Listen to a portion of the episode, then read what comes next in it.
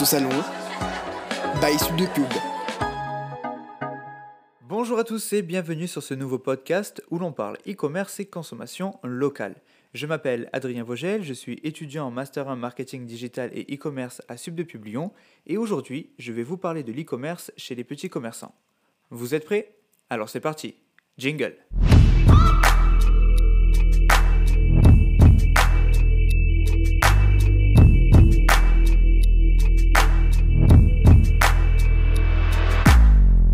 Vous le savez, depuis un an, la crise sanitaire et les confinements ont impacté l'ensemble des agents économiques, mais plus particulièrement les petits commerçants. C'est pour cela qu'ils ont dû s'adapter en trouvant des solutions afin d'endiguer les pertes et sauver leur outil de travail. Le digital a été très vite la solution, mais en face, les grandes marques et les grandes plateformes comme Amazon ou Cdiscount étaient déjà présentes sur le marché. L'objectif était donc de rattraper ce retard. Et pour mieux comprendre l'évolution de l'avant-crise et la crise elle-même, Emmanuel Le Chypre, éditorialiste économie sur BFM TV, a fait le point sur la situation. Écoutons-le. Parce que la vraie opposition, elle n'est pas entre les petits commerces et les géants comme Amazon. Elle est entre ceux qui ont euh, réussi à vendre sur Internet et ceux qui ne sont pas présents pour vendre euh, sur la toile. Le boom des ventes le plus spectaculaire en, 2020, c'est les ventes sur Internet, mais des petits magasins de proximité près de chez soi. Ce que je trouve intéressant dans cette intervention, c'est que l'on a pour habitude de comparer les géants du web avec les TPE et PME, Finalement, on se rend compte que la comparaison à faire est celle entre les entreprises ayant une présence en ligne ou non. Que ce soit Amazon ou un commerce de proximité, chacun y trouve son compte quand il y a une présence en ligne.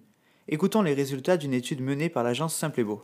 Pour plus de 6 petits commerces sur 10, la présence sur Internet a permis une augmentation du chiffre d'affaires de plus de 20%. C'est à peu près les mêmes chiffres que ceux d'Amazon. Cette étude révèle donc qu'il n'y a pas réellement de concurrence entre les grandes plateformes et les petits commerces, car l'ensemble a vu une augmentation quasi identique de son chiffre d'affaires. Cette donnée est bien évidemment une moyenne. Il faut maintenant avoir une vision secteur par secteur, car je me doute bien que le secteur du cosmétique et le secteur de la restauration n'ont pas eu les mêmes résultats. Être présent sur Internet, c'est aussi réaliser une stratégie pour atteindre nos objectifs.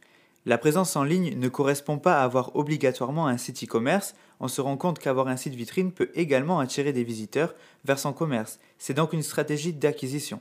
Écoutons ce qu'Emmanuel Le Chypre explique à ce sujet on avait des petits commerces qui étaient euh, très peu présents sur la toile. Mais il faut bien mesurer l'effort qu'ont fait nos petits commerçants pour s'adapter. En 2018, il y avait que 3 petits commerces sur 10 qui vendaient en ligne. Aujourd'hui, on est à presque 5 sur 10. Donc c'est un effort euh, très important. Et puis attention, on a parlé euh, de la vente en ligne, euh, mais il n'y a pas que ça. C'est-à-dire que ce qui a beaucoup marché, c'est aussi le fait que d'être sur Internet, ça fait venir les clients physiquement, puisqu'on a 6 petits commerçants sur 10 qui disent que effectivement ça a fait venir plus de gens dans la boutique et que c'est un chiffre d'affaires à la clé qui augmente de 20 à 40%. Alors ces petits commerces, ils ont fait quoi? Bah, Soit ils se sont mis, vous savez, sur les plateformes qui étaient notamment créées par les villes, ou bien ils ont carrément créé eux-mêmes leur site euh, internet, et ça c'est important. Donc d'une manière générale, la crise a pu faire prendre conscience de l'importance de la présence sur le digital, que ce soit simplement sous forme de site vitrine ou sous forme de site e-commerce. Cette prise de conscience est forte, mais cela montre aussi que, en tant que professionnels de la communication et de l'e-commerce, nous avons une niche qui se révèle puisque nous devons aller plus loin avec eux pour les accompagner vers une véritable stratégie d'acquisition jusqu'à la fidélisation. Dans un second temps, Emmanuel Le Chypre évoque les plateformes mises en place par les villes, écoutant ce que révèle l'étude Simple et Beau à ce sujet.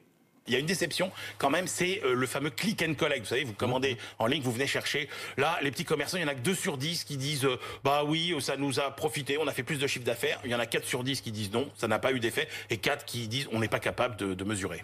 Eh bien justement, pour pouvoir comparer ces chiffres à la réalité, j'ai voulu connaître le ressenti de certains commerçants qui ont proposé leurs produits et services sur la plateforme clickandcotelube.fr mise en place par la communauté de communes Cotelube dans le Vaucluse pendant le deuxième confinement. Un producteur de légumes m'a indiqué qu'il ne savait pas, au moment où il a mis ses produits en ligne, ce que cela allait donner, et finalement il a été surpris, puisqu'il a eu près de 30 commandes par mois. Mais depuis le lancement, les commandes via cette plateforme baissent. Un autre commerçant qui vend des vêtements, quant à lui, a été très déçu, car il est difficile de se différencier quand il y a d'autres commerçants concurrents sur la plateforme. Et les commandes ont été réalisées qu'à la sortie de la plateforme, et depuis il est rare que des personnes commandent en click and collect. Mais il y a aussi le fait que la communication autour de cette plateforme a été éphémère, car il n'y a qu'une communication pour acquérir. mais il n'y a pas une réelle stratégie sous la méthode art.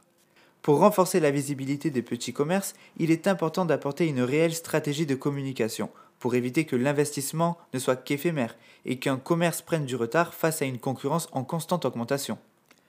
Pour conclure ce podcast, je dirais que le monde change, que la façon de vendre et d'échanger évolue. Mais en tant que professionnels du digital, nous avons un rôle important à jouer, puisque notre objectif est de convaincre les commerçants de s'adapter au digital, mais je pense que nous ne devons pas oublier de garder une certaine proximité humaine et locale afin d'éviter d'être acteurs d'une transition 100% digitale, où le risque est que les commerces locaux n'existent plus physiquement. Voilà, c'est la fin de ce podcast. Je remercie tous les commerçants qui ont voulu témoigner sur ce sujet. Merci à vous de m'avoir écouté, et puis je vous dis à très bientôt. Ciao Tout ce salon, Sud Pub.